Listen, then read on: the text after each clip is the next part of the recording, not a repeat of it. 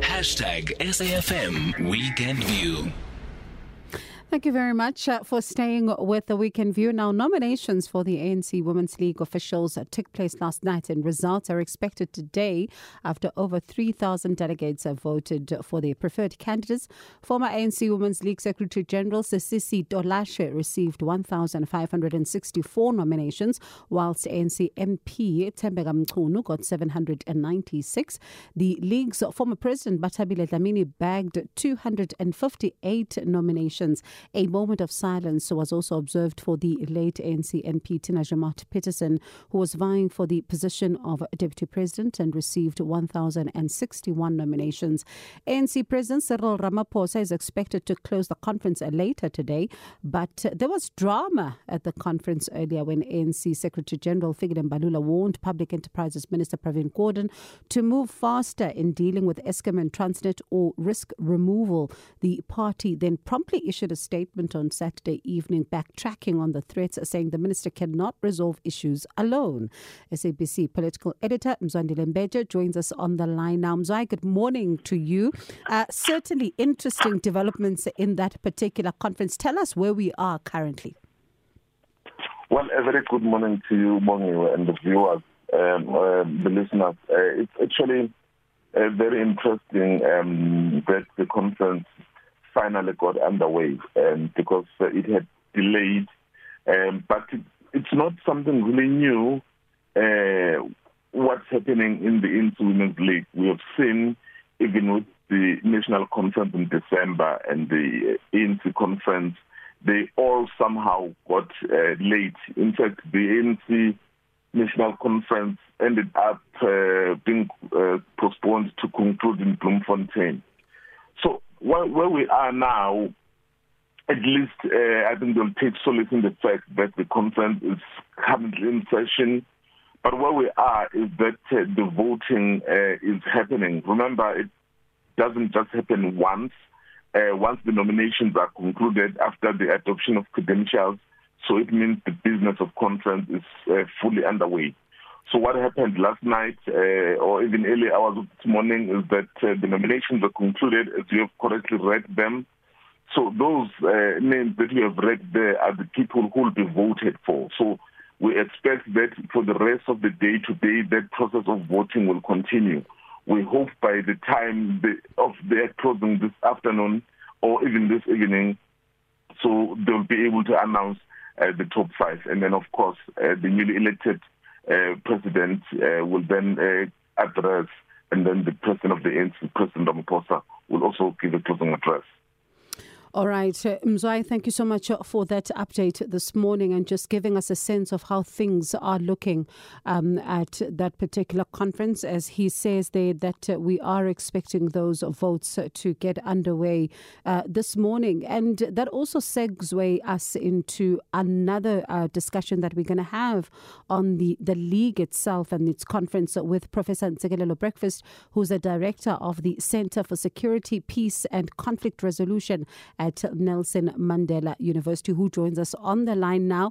Uh, congratulations. Last time we spoke, you were doctor, now professor. Now I'm seeing new titles. Good morning. Morning, morning, uh, Bongi. And congratulations, Prof. Uh, thank you very much, Mongi. thank you.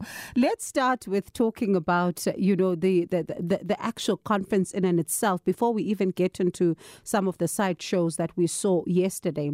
The structures of the ANC, of course, held conferences. I mean, with, you, you think about the, the, the, the Youth League, now the Women's League. But how likely is the Women's League?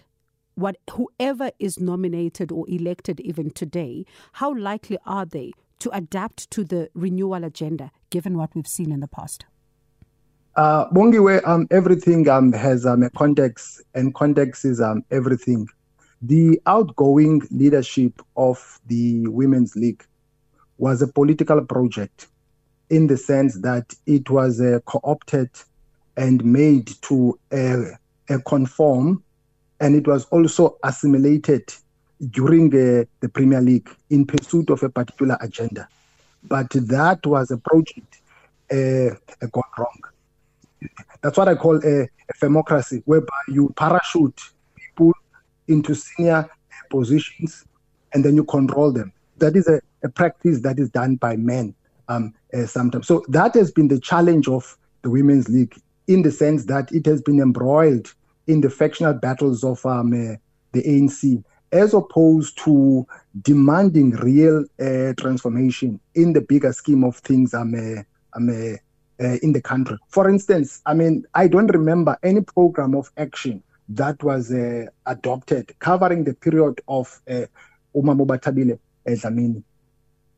The, the, the only thing that I can remember is basically, you know, assertions about factional uh, battles and so on. So my argument is that I think the the leadership that will uh, emerge um, at the moment it, it, needs to adopt a program of action and uh, articulate issues that uh, speak to the plight of women. I mean, women have a lot of uh, challenges, issues of uh, patriarchy, femicide, gender-based violence. I mean, the list is um, uh, endless. Mm. So um, that's the only way that the Women's League can also increase its uh, support and feed into um, how the ANC does things, in particular in the build up to the upcoming general um, uh, elections. Especially when you think about the fact that, um, you know, there's high levels of gender based violence, high levels of femicide, and research also showing that women have borne the brunt of the COVID 19, the impact of the COVID 19 pandemic, and also the rising costs, because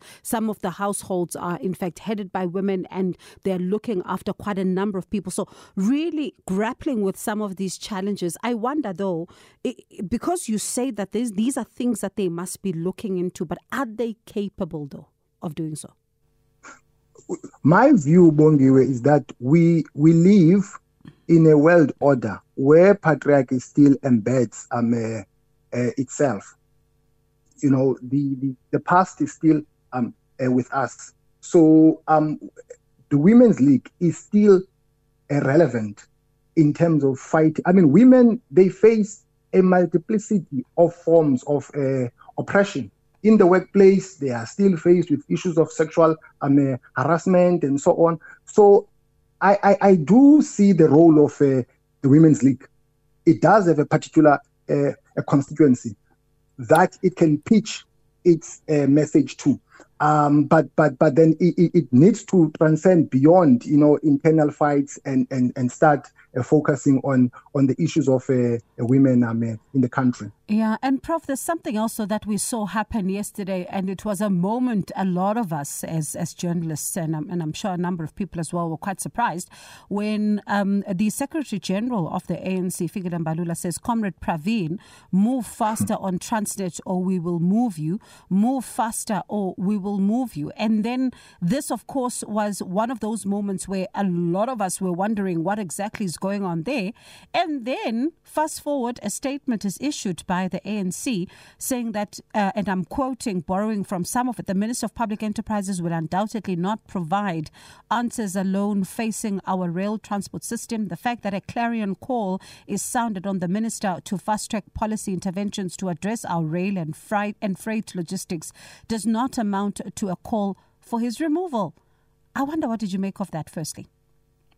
Well, um, that is what I call political uh, dynamics because politics is a fluid. Even though I did not see that one uh, coming, uh, I never thought that he could uh, take a swipe at the minister um, uh, in question because I've always thought that he's one of the powerful uh, ministers.